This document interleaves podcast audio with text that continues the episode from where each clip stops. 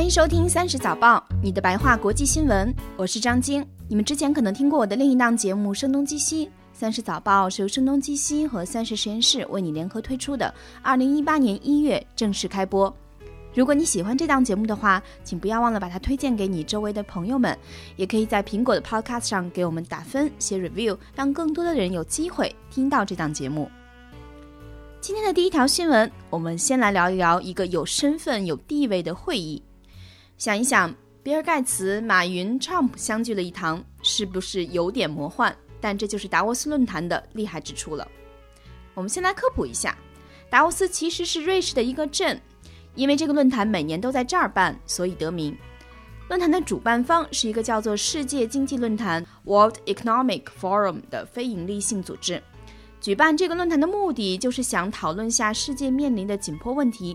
参加的人的身份就比较厉害了，国家元首啦、企业总裁、亿万富翁们，总之是各个领域的头头脑脑。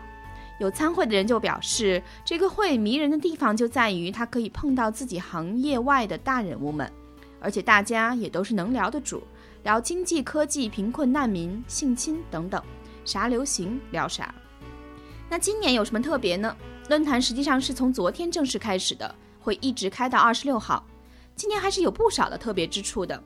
首先是今年的女性似乎更有发言权了，因为过去达沃斯论坛一直被人诟病说参会里的人女性代表太少了，甚至有专门衍生出一个词汇叫做“达沃斯男人”，用来指那些参加论坛的富裕精英男性。但是今年主持论坛的全是女性，有一位女主持人还说，达沃斯男人们需要好好听一下。主办方说，相信主持人们会为社会的各个方面发声。还有什么亮点呢？这种大场合怎么能少了 Trump 呢？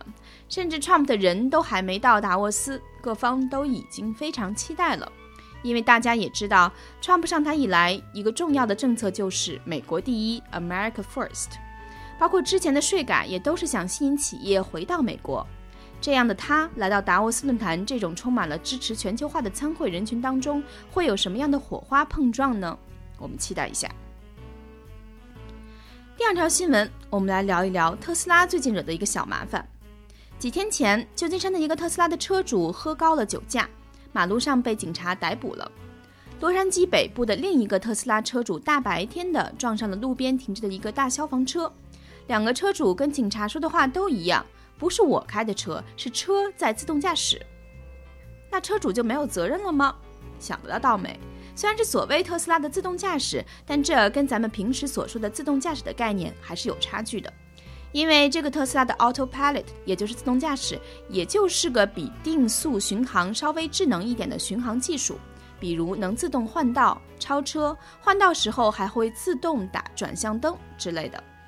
所以警察表示：“你这自动驾驶算个啥？坐在方向盘后面的还是你，出事了你还是得负责任，酒驾也照样得算数。”特斯拉的发言人跟《华盛顿邮报》说：“我们这个 Autopilot 和加强版 Autopilot 仍然需要驾驶人全神贯注地看路面的情况。这事实上并不是特斯拉的第一场车祸。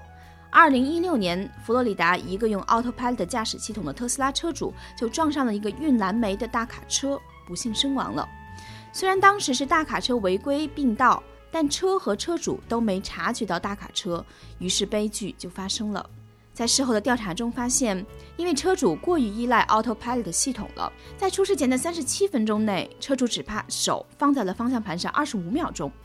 虽然特斯拉创始人 Elon Musk 在社交媒体上发了很多小视频宣传 Autopilot 系统如何避免撞到行人，如何在路上避开马上要撞上的前方大卡车，警方还是表示省省吧，科技再发达你也得好好开车，至少现在是这样的。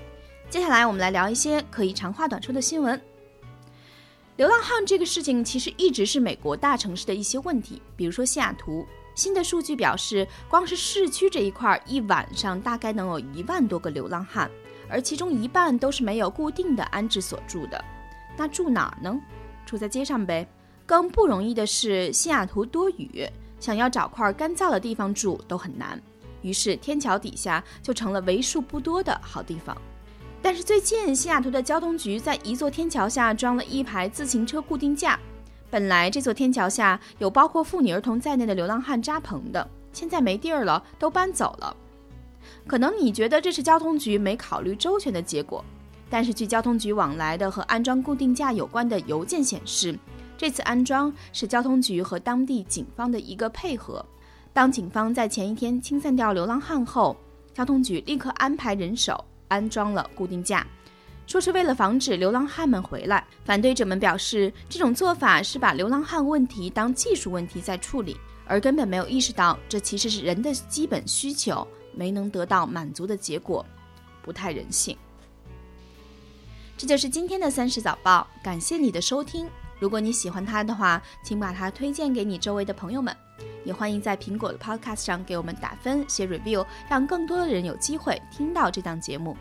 如果你想看完整的文字版的话，请在微信公众号中搜索“三十实验室”。我们明天再见。